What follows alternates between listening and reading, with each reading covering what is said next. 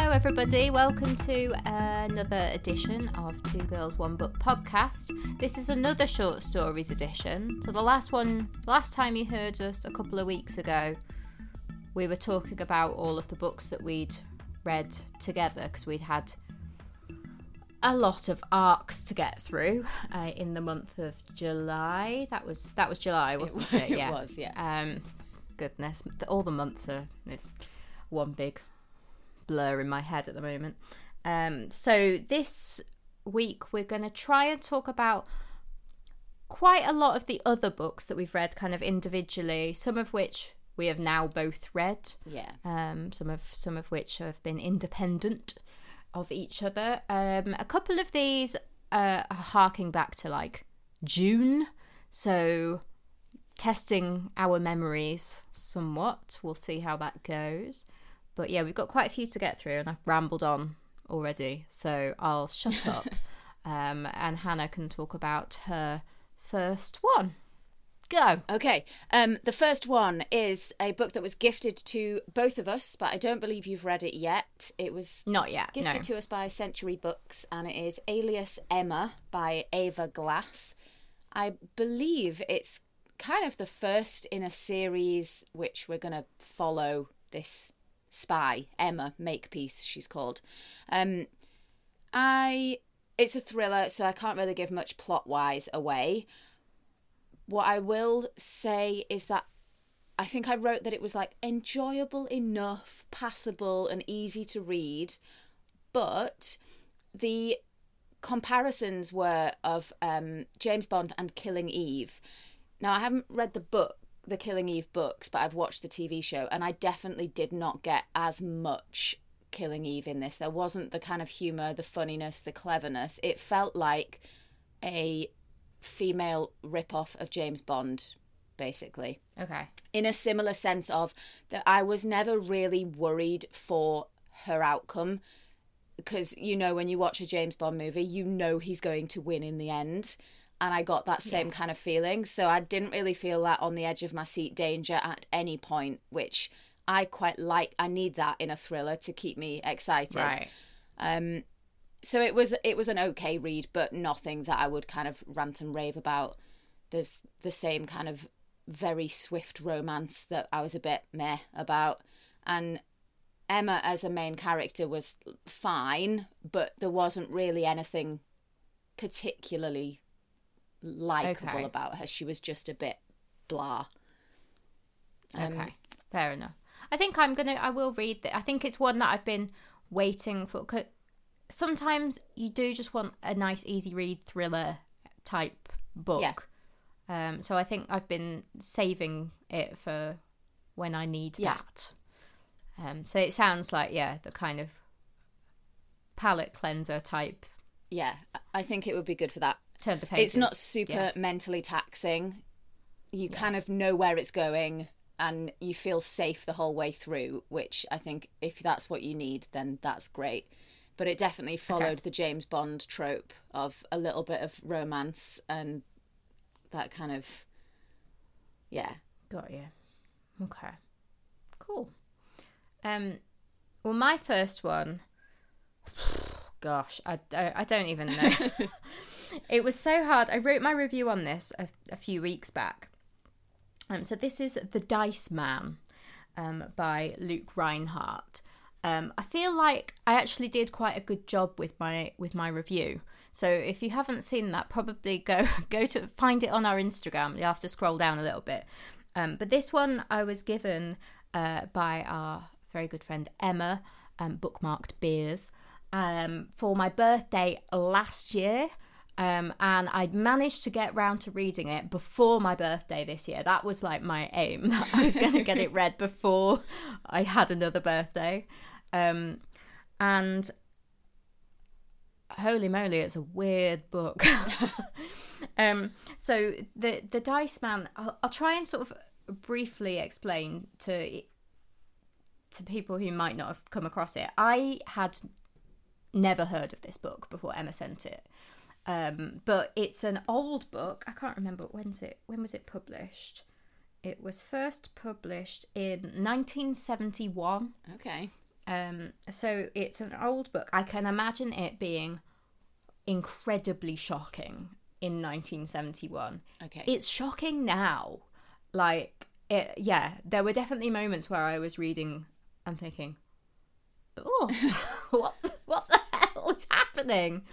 Um, I, I mostly listened to this one, and it was one of those ones where I had to like turn the volume down because sometimes when I was sat in the car listening to it, I was just like, I can't have other people hearing that I'm listening to this. Um, but basically, um, it's written by Luke Rhinehart who is the central character in this. So, um, the the author, it, it's not his real real name, so he's written it under the sort of guise of Right. um, Luke Rhinehart, who's a psychiatrist, a husband, and a father. Um, and he essentially decides that he wants to make his life a bit more interesting and uh, live by the rules of the die. So every decision that he makes is decided by the die.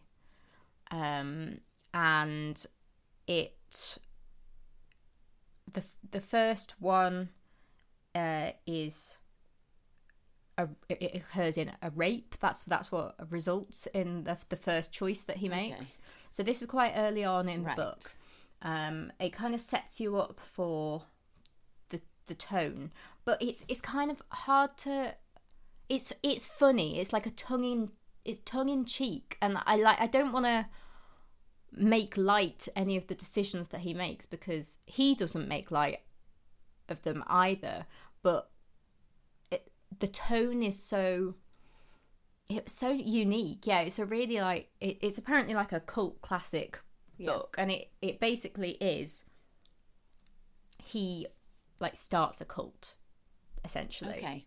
so it's it's it's so hard because it's like towing the line between a real life and fiction Yeah. and I think that's it got banned in several places because I think some people thought he was actually like serious.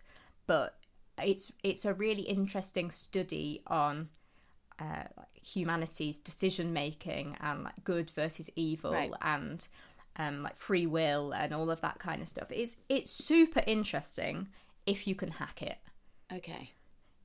It's definitely not going to be for a lot of people. If you're remotely um, offended by anything, you won't be able to read it. Okay. You need a pretty strong stomach to get get through some of it. But I'm really glad that I did read it, and I found it, yeah, incredibly interesting. It sounds right Yeah. up my street. I love stuff like Yeah. that that makes you really think about things and yeah. Yeah, it's it's definitely sick and twisted enough for you. so yeah, I think maybe maybe it should be something that um that that you that you maybe have a go at. I I don't know. What was the audiobook like in terms of narration? I know sometimes because it makes such a difference, doesn't it? Yeah.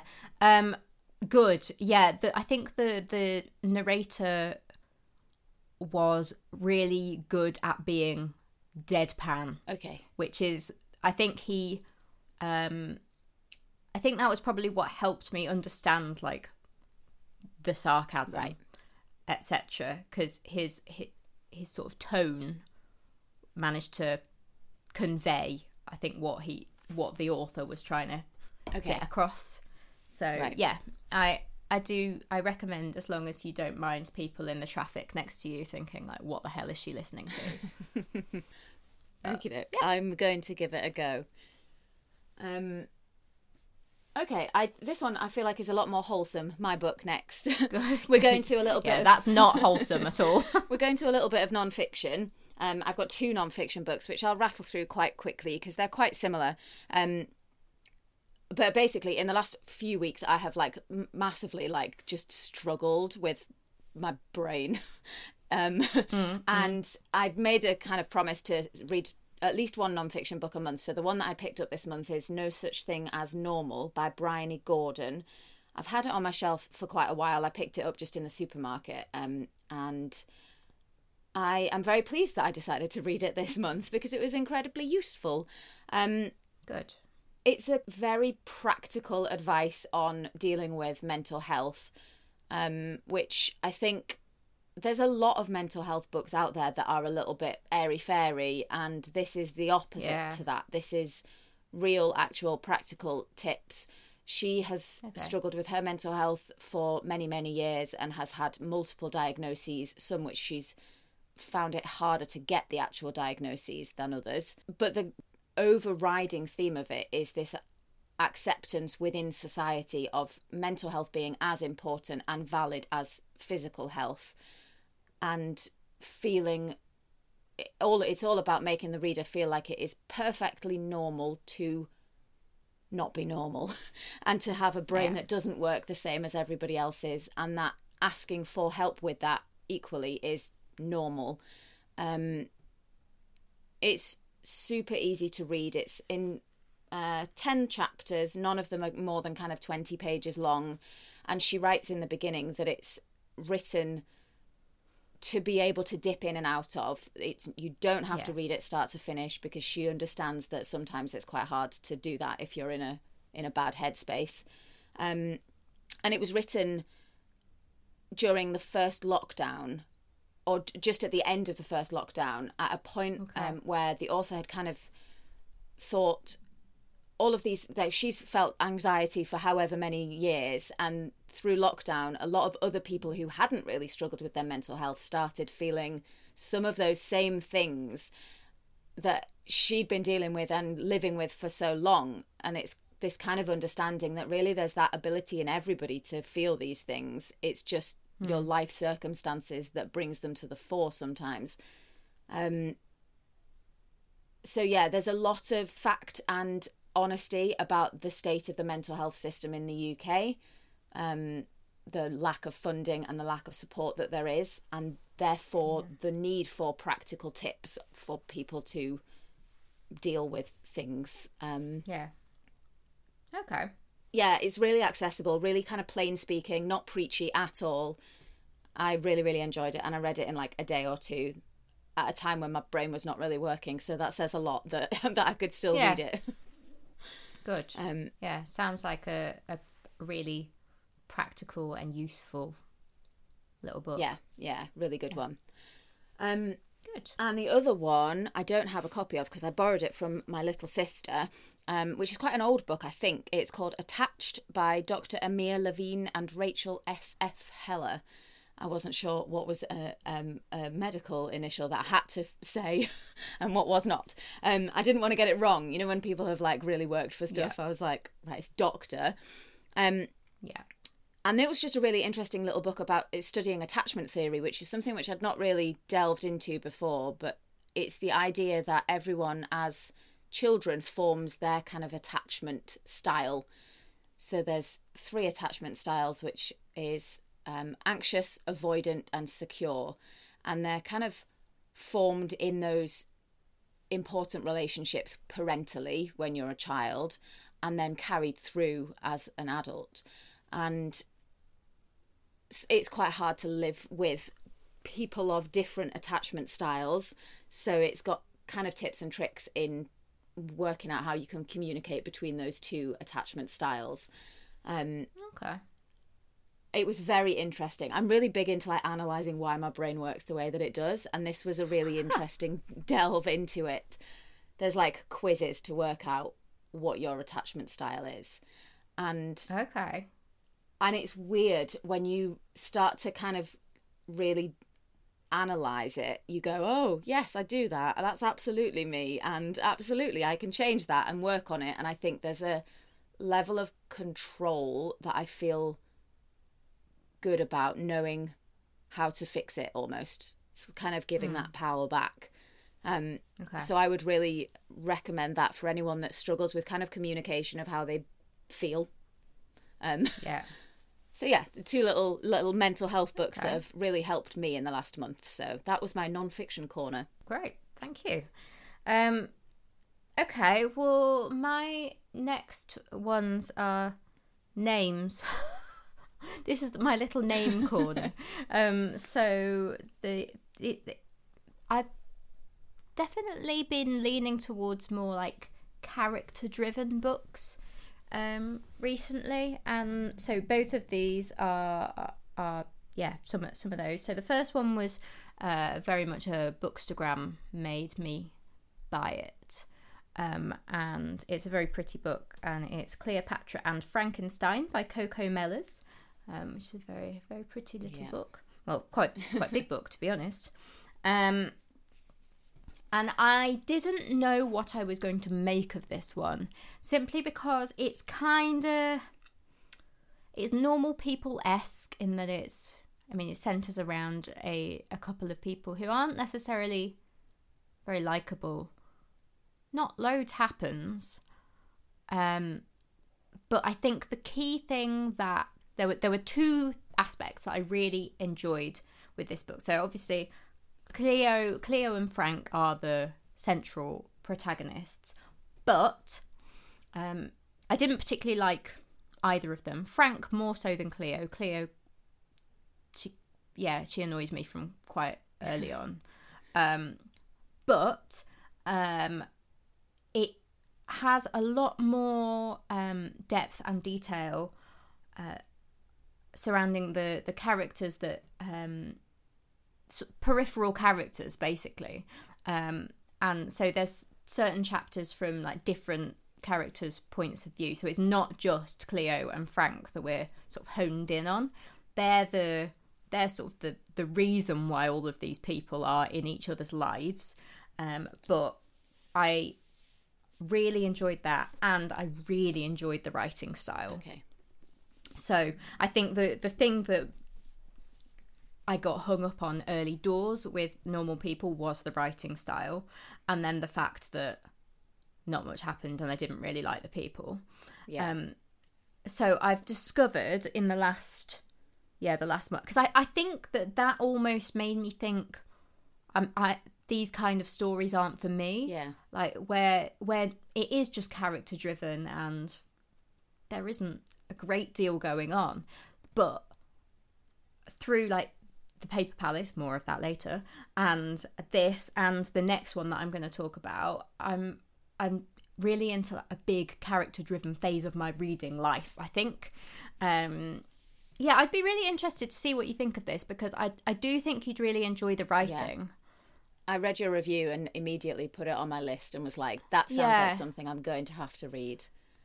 yeah i i i don't know what you'll think about it um which is why i want you to read Yeah. it.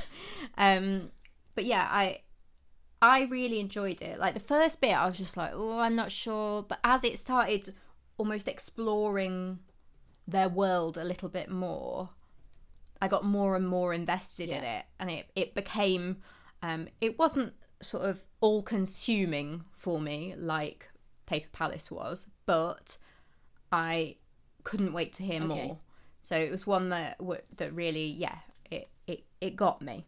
Um, so I definitely I do recommend it. It won't be for everybody if you don't like character driven stuff, then steer clear. But um, yeah, really enjoyed, and I I'll be really interested to see what Coco Mellors writes next because I I loved her writing.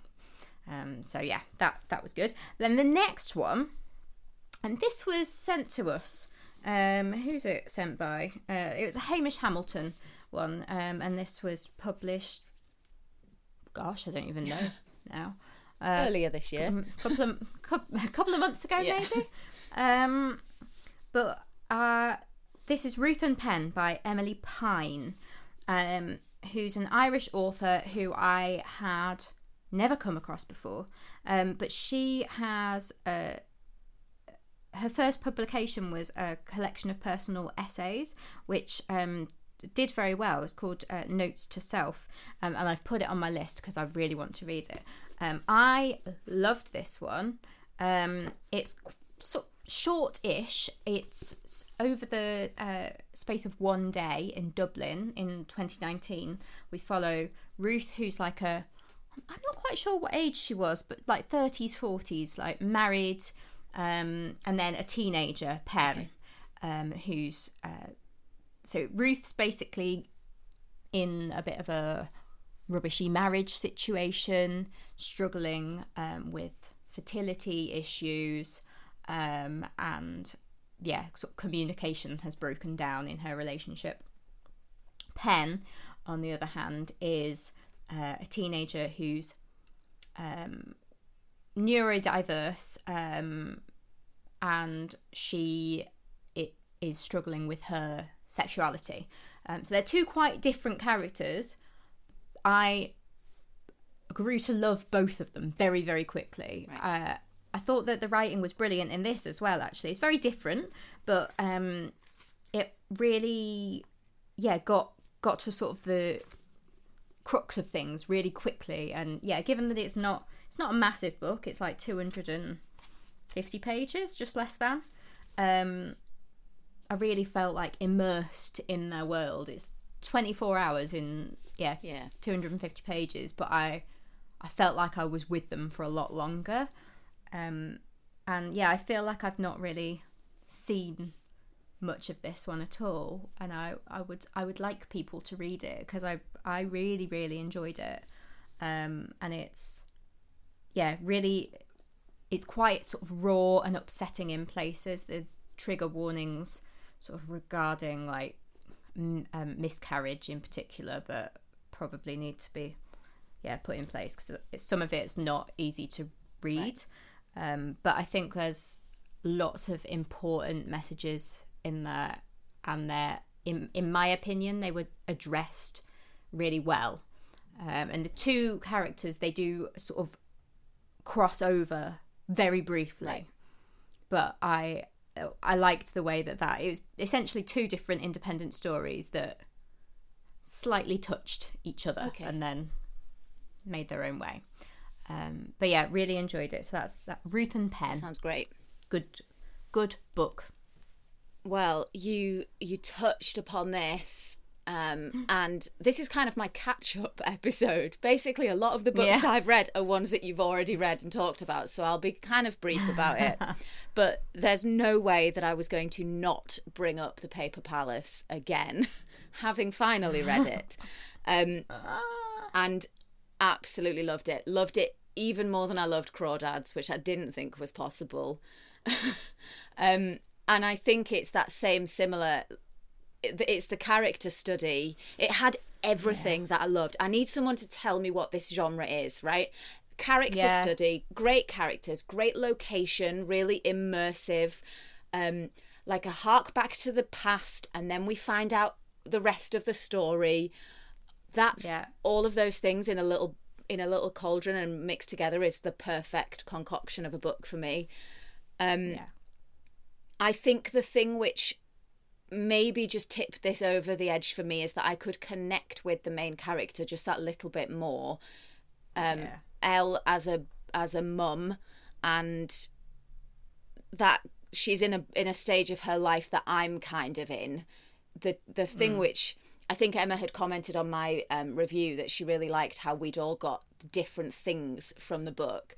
And the thing which yeah. really just got me was this mother son, teenage son relationship. Yeah. Because my eldest is just nearly 15 and is doing all of those eye rolly, you're the most embarrassing and I hate you kind of things.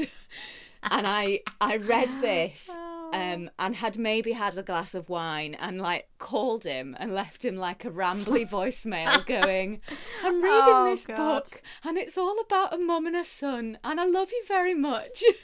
and he didn't respond, of course, because yeah. I'm so embarrassing. But um, yeah. Yeah, you were illustrating your point well there, weren't you? Absolutely. The, the, role of embarrassing mum. You're like, oh, I must I just, call him and tell him. it felt so real everything that yeah. she wrote about yeah. and there was the obviously she's not she's a flawed character there's elements mm-hmm. of infidelity and maybe bad decision making but i also understood why she made those decisions and yeah why she needed to in order to know what she actually wanted um yeah and i Same. oh i just loved her and i loved yeah. peter her husband I just loved the whole thing. I love her mum, everybody. I loved it all. Yeah, yeah me too. Um, yeah, I, I, I can't find fault with it. I know a lot of people have. but it's still top of the pile for me. Yeah, it was so Um, I've good. had a, I've had a couple that have come close cl- closer, um, but yeah, I, it's it's a great book. We are Paper Palace fans Yeah. over here. I don't know what you'd call that genre because obviously it's it's contemporary fiction because it's written like now, but Yeah. it is the element of there being some kind of nostalgia and a and a memory and a story to be told. Mm. Yeah, But it's also very much that the location is a character in those books. As Yeah. much as the people are, I, oh, I loved it so much. Secrets, I like secrets, yeah. and I'm um, deep relationships, all of that. I need it. I'm going to come up with a name for it. I don't know what it's called. Contemporary contemporary historical location fiction. CHLF. Yeah. um Yeah. so there you go. That's that's our new favorite genre. That's I would happily just read that kind of thing all day to be honest. Uh next one was a little joint read that we did, wasn't it? Um another one. I actually don't know where I've put my copy of it. I think it must be downstairs. Uh, maybe oh, I was taking a picture of it. That's why it's downstairs. I've got it. Um, lovely. So this is Last Time We Met by Emily Houghton. Uh, this was out this. No, it was out a couple of weeks ago, but we had our blog tour date this week. Yes. That's what happened. There you go. Um, and it's a bit of a summer romance, light chick lit read Yeah. uh, that made me cry, weirdly. we found it. The one book that made Rhiannon cry. Yeah. I don't know why. Um, I, I think it was because I wasn't expecting it from like a chick lit book, and it's basically there's an old lady in it who's a complete legend, and and that that was what did it for Lulled me. you into a false sense of security. Oh yeah, and then I am- um, yeah, I th- the word I used uh, when I've written my notes actually was unexpected. I unexpectedly Yeah. enjoyed this. Um, good. because it's not really my thing, chick lit, kind of an easy read. I think the sunshine definitely helped. I read this in that ridiculous heat wave. Um, Yeah. yeah, so this is your kind of classic friends to lovers with a little bit of a fight along the way. Yeah, Um, the main characters, Eleanor and Finn, are childhood friends who make a promise to each other that if they are single at the age of 35, they will marry each other. Um, and no surprise, they find themselves single at the age of 35. And are they going to honour this contract made 20 something years ago? Is the question. yeah. I want to know: is are there any books that belong to this sort of genre where they where they don't end up together, where it all goes terribly wrong? friends to enemies. That's the trick. friends yeah friend yeah or friends to well this kind of was friends to enemies to lovers to but then what if what if something else had gone terribly wrong Yeah. That would be a different genre though wouldn't it that would Yeah. probably I did write it was it was predictable. I oh absolutely. I liked their friendship and their relationship, but I at no point didn't know what was going to happen at the end of the book. yeah yeah obviously yeah that's yeah i think it's it was the um again like the peripheral characters that that did it for me Yeah. Um I, like the scenes in the the old folks home i think was like absolutely the best the best bit. I thought I, I i i really enjoyed it. I whizzed through it and yeah i think it had some hidden depths to it that that made it better than some other books of its type. Yes. I would agree with that. Yeah, I think it's worth a read. It's not going to like Yeah. change your life, but it was a nice cute little read. yeah Um yeah yeah. and it and it made me cry a tiny bit not sobbing just a slightly wet eye Well, the um the next one that I'm going to talk about, I think I fully expected to sob based on your review. And Mm. I really enjoyed it, but I didn't cry. And this was Betty by Tiffany McDaniel. I'm very Oh late God, to this party. We've, we've broken Hannah. You didn't cry. no, do you know Wrong what? with you?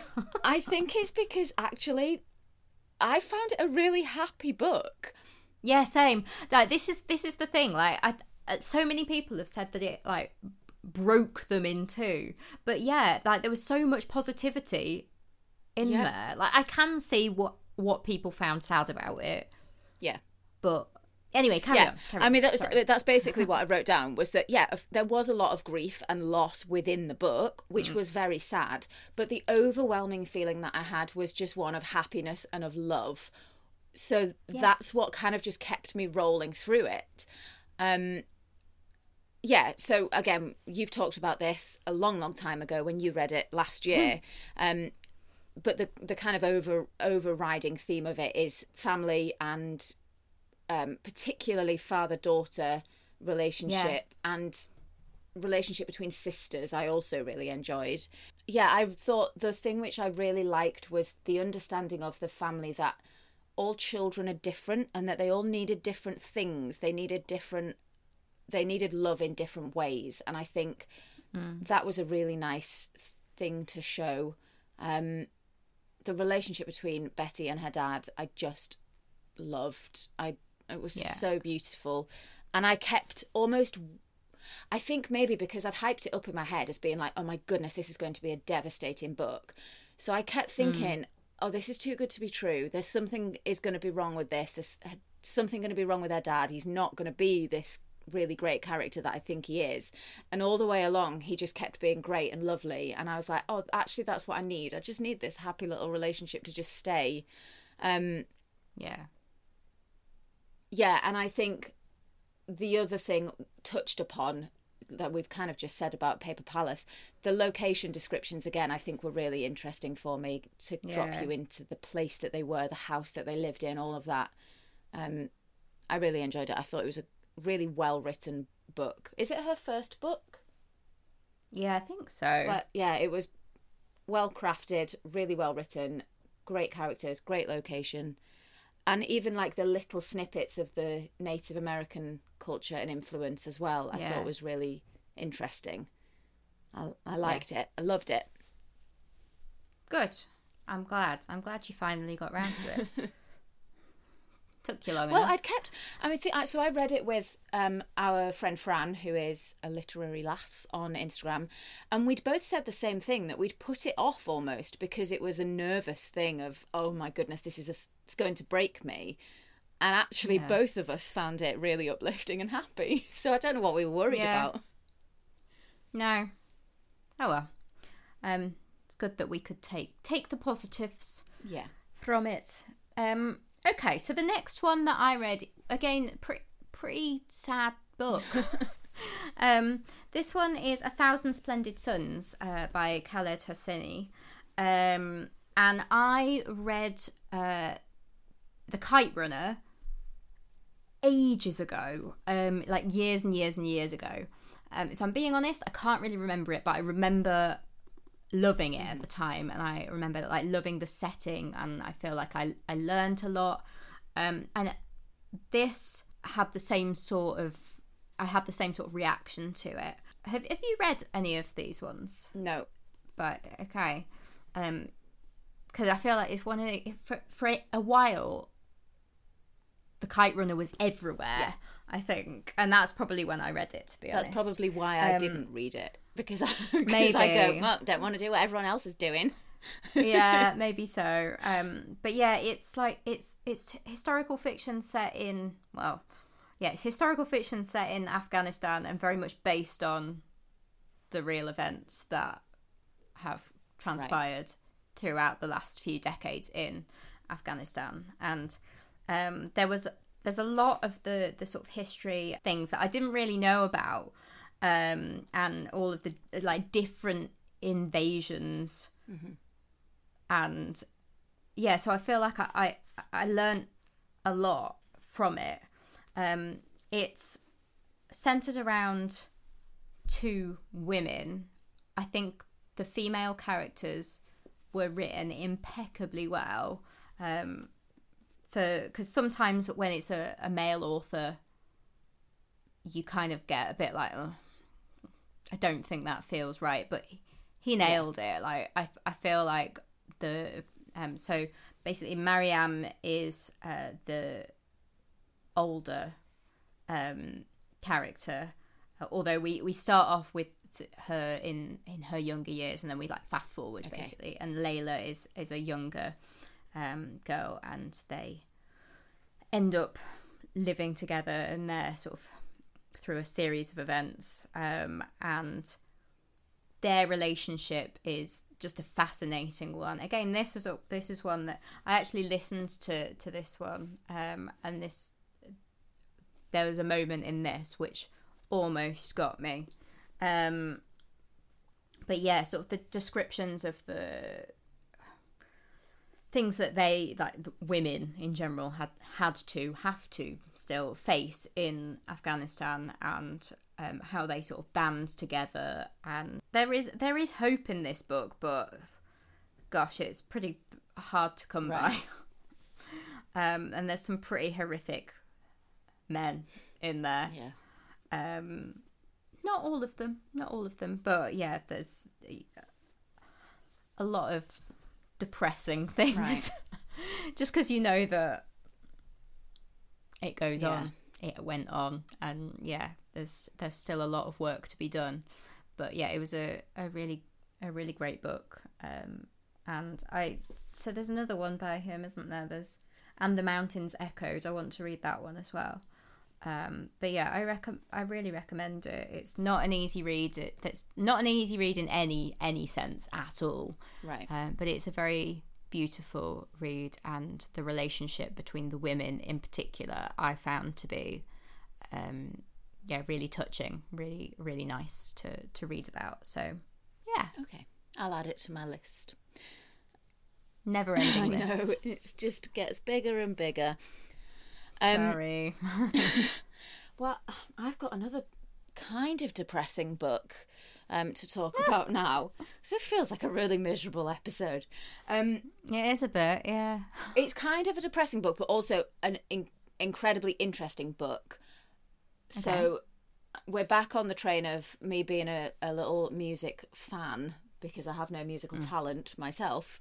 Um, and this is a memoir written by Ian Winwood. It's called Bodies. So Ian Winwood um, was a writer for Kerrang magazine, which is a magazine that okay. I subscribed to as a child, teenager. Um,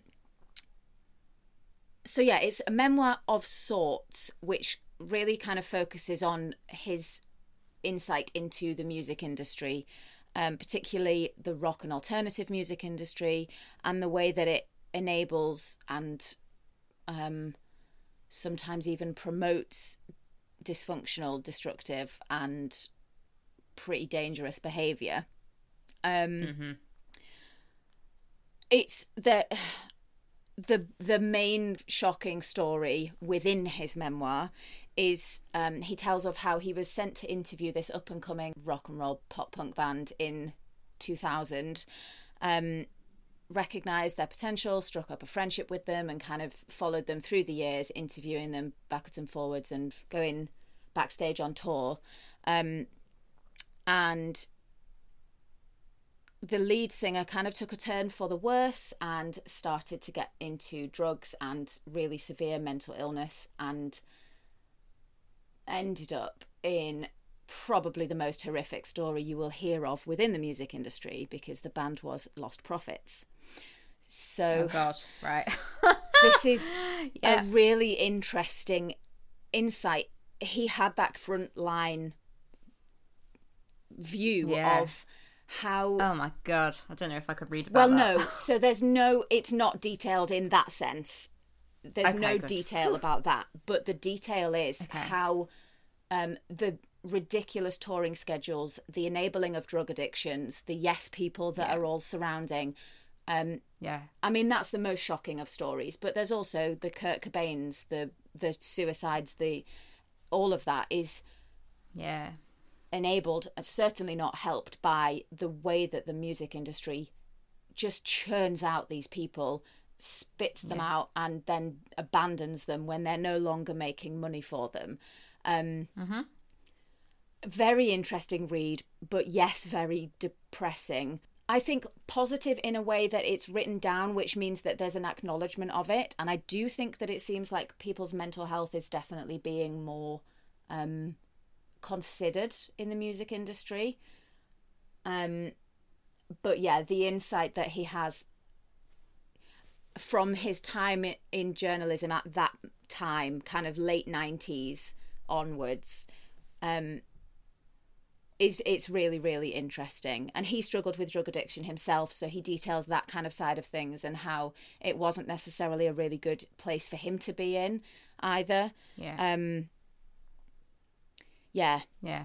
That sounds really interesting. I think I should read that. yes Um, I don't think the music industry particularly is changing, but I think society in general yeah is more challenging yes uh, towards that. So I think there are a lot of musicians who are taking it upon themselves to make sure that they are looking after themselves, yeah whether that means letting down record companies or fans, even. Yeah I think there's a lot more of that going on um, than yeah than there ever would have been allowed before. But I think that's societal change rather than industry industry change. yeah, Yeah, You, well you'd really really enjoy this book i think Yeah. because it's things like even you- consider the mental toll that it takes which you'll know being away from family and friends obviously you do you work away so much but these long tours where they go away to america for three months of months the year and months on end. and yeah. of course you've not got your normal support system you're missing No. missing people's birthdays and big days and things Yeah. all of that takes a mental toll and obviously there are other things in play that that lead to the behavior those really really bad behaviors not not everybody has that underlying issue as well Mm. but but the the understanding that this is an industry which is really damaged is and he writes very well because he's a writer he's done it for his entire career um it's a really really interesting book Okay. I'm, I'm going to put it on my list. yay So thanks. get ready to be depressed Well, okay. Yeah, that's, yeah. Fine. um, my next one is not depressing. yay Um, and, but I feel like I've read, I was like, have I talked about this before? Because I feel like I read it ages ago. But I don't think I have. No, you Have haven't. I? No, okay. Um, so this one's Everything I Know About Love by Dolly Alderton, which I have had on my list for so long, and I finally got round to purchasing it and reading it. Um, and I feel like I don't need to say anything about it to be honest, because been around for ages, and a lot of people have talked about it. Have you read No. it? tell no, me so you, you you read you read Ghosts, didn't you? Which was Dolly Alderton's Yes. um, novel, debut novel. Um, but this is her memoir, um, and it's basically just a millennial centric memoir of the many pitfalls of dating life. Um, loads of things that I could relate to because like the time period that she was talking about all of those the different um pop culture references um they were all very much our time so if you are sort of 30 to 35 in particular i think this will resonate with you massively because you are going to be the exact same age as her Right. um so yeah all of that kind of throwback i really enjoyed she's very funny i I, I wrote in my review I'm a I'm a serial long term relationshiper, so I don't really have anything in common with like the dating game. Yeah. But I very much enjoyed listening to her stories um, of disasters, etc. Right. Yeah, she writes in it about everything in such a accessible and and endearing way. Um, but in particular, I think the thing that I um, almost surprised me was the the platonic relationships that she talked about, like her her friendships, um, over the years, how things changed, how people grew apart, people grew together. Like it, changing nature of female friendship is very much addressed here, and uh, the the way she talks about that, I really connected with. Okay. Um, so yeah, I think even if I I think she's it's been accused of being quite a sort of middle class millennial book. It's not going to be as relatable for everybody, um, but for a certain demographic of us, I think there's a lot in here that yeah you'll will resonate. Right. Um, but yeah, really enjoyed it, and uh, I definitely want to read more by her. Yeah. See, because I wasn't really sure. I didn't enjoy Ghosts, and it was not because of the writing. I enjoyed the writing. It was more just that that was very much a um an online dating kind of story, which is something that I didn't really connect with. Um, Yeah. but I'd be interested to read this one because I did like her writing style in Ghosts. I just Yeah. didn't really get kind of the story that was that was Yeah. going on.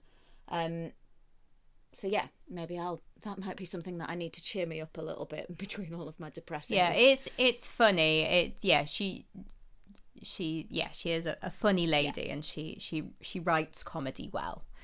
Um so yeah, that's my that's my little bit of uh fun for the day because everything else has been pretty like doom and gloom for sure, but yeah. Well, my last one is um it isn't doom and gloom. It's like a it's a quirky is what I would say that my last one is. Okay. Um, I don't really have too much to say about it, partly because I read it a while ago and I can't really remember, and Fair enough. partly because it's a sequel to a book which I've already read and talked about. So this is Before the Coffee Gets Cold hyphen Tales from the Cafe by Toshikazu Kawaguchi. Um, and it is the sequel to Before the Coffee Gets Cold. I I don't know that I needed a sequel to Before the Coffee Gets. Okay. I enjoyed it, but um, there is only so many different stories that you can have when you can only time travel within a very short window of time in a very specific place. yeah. So I do kind of feel like the first one is worth a read, the second one maybe not so much. Um, okay. It's translated from Japanese, which I always enjoy because I think there's a certain lyricism to that translated fiction Yeah. that I think is really nice. I liked it, but I don't know that I needed it. Yeah, it was very similar to the first one. There was a little bit less explanation of how it works, the cafe, the time traveling. So I felt like you kind of got thrown straight into the stories, but the st- I mean, so I'll just very quickly detail back over. The idea is is that you can only time travel to the cafe, and you can only time travel on a day when you know the person you want to speak to is going to be there. You have to finish your journey before the coffee gets cold, so you've got what maximum an hour to. Hmm. You can't change anything. You can't do anything that has any impact.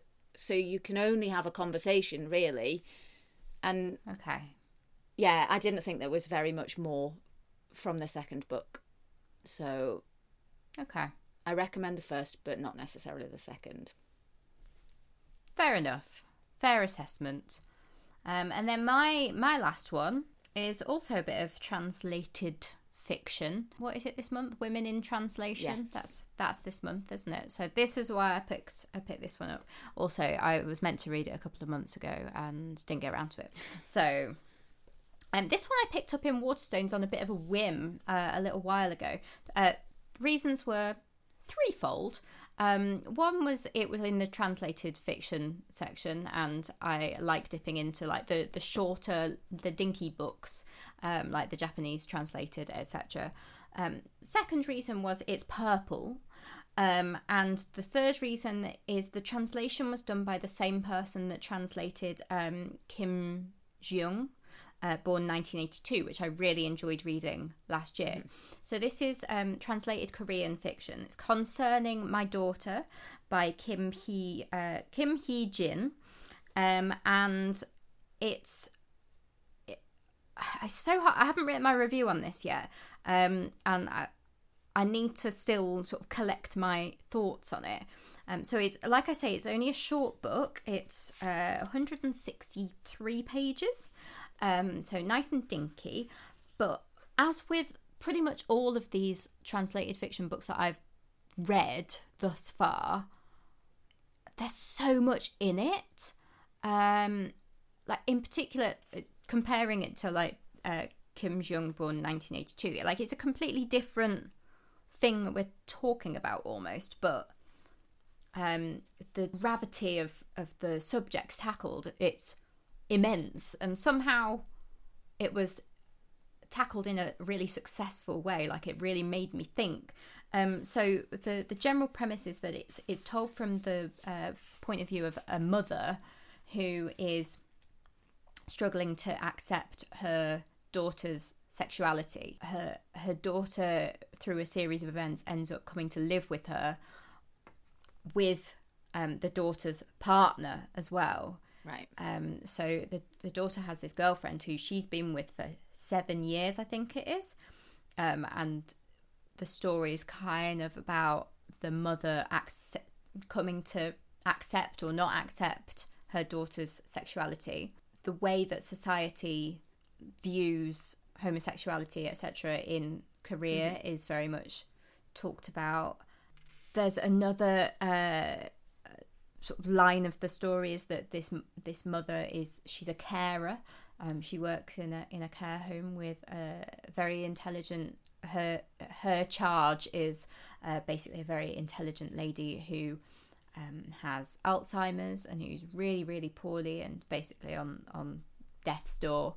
Um, but so there's quite graphic descriptions of of that and the uh, how how the elderly are treated or ill treated in Korea and how um, the, the mother the mother is trying to sort of make a change in that area.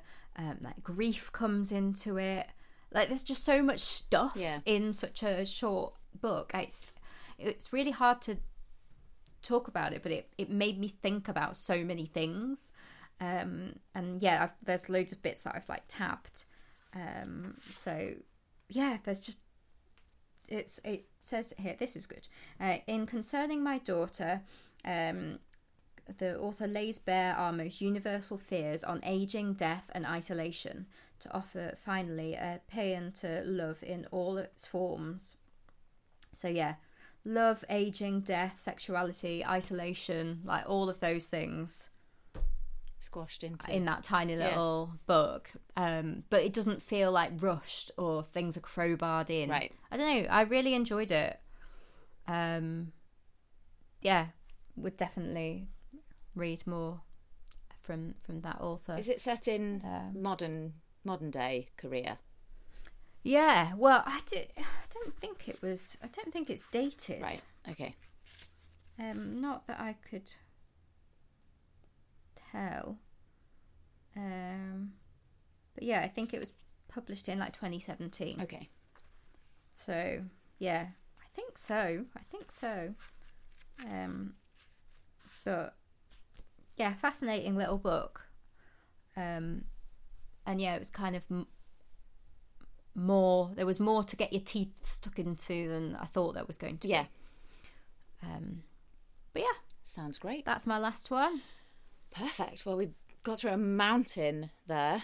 We did. Yeah. I'm. Th- there were quite a few books that I have omitted because there were too many and quite frankly i think we would have been here for about two hours so maybe i'll pop those in we can do a little extra future episode um, and then there's a couple of books that i finished recently like this morning i finished lessons in chemistry so we're gonna have to talk about that yeah i'm excited to hear your thoughts on that yeah I have to talk about that. I've got I've got lots to say. Okay. I think I've got lots to say.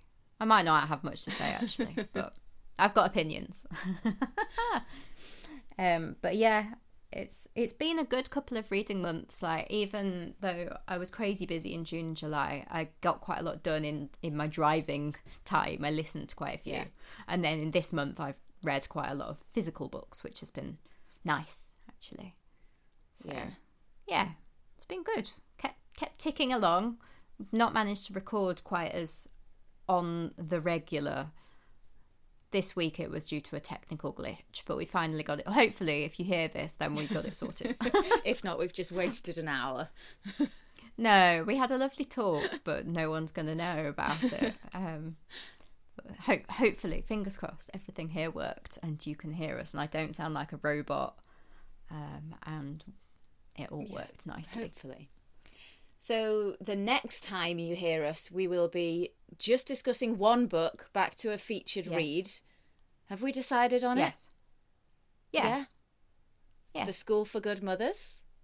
Yes. she says, hopefully, because if you'd have said no, I'd have been devastated. Um, yes, The School for Good Mothers by Jessamine Chan. So, that will be our next episode, hopefully, in about two weeks' time. Um, Yes. We will. We'll drop things on Instagram to let you know. We need to cram it in before August ends for our August read. Featured read. Otherwise, we've not done a featured read. So Okay. Well, if you want to, if you want to read the School for Good Mothers with us in August, drop us a message. start now. Yeah. Drop everything and start now. Okie doke. Um, Yeah. Right, we better go and read. re- Better go and read it. Yeah. Quick. Cool. All right. Well, we'll speak at you later, maybe in a week. I think we'll see how we go. Thanks for listening. Yeah. Bye, Bye, guys. guys. Hi there. Thank you so much for listening to Two Girls One Book podcast. If you like what you heard, we would love for you to like, follow, rate, subscribe. In fact, just all, all that good stuff, please, would be fantastic.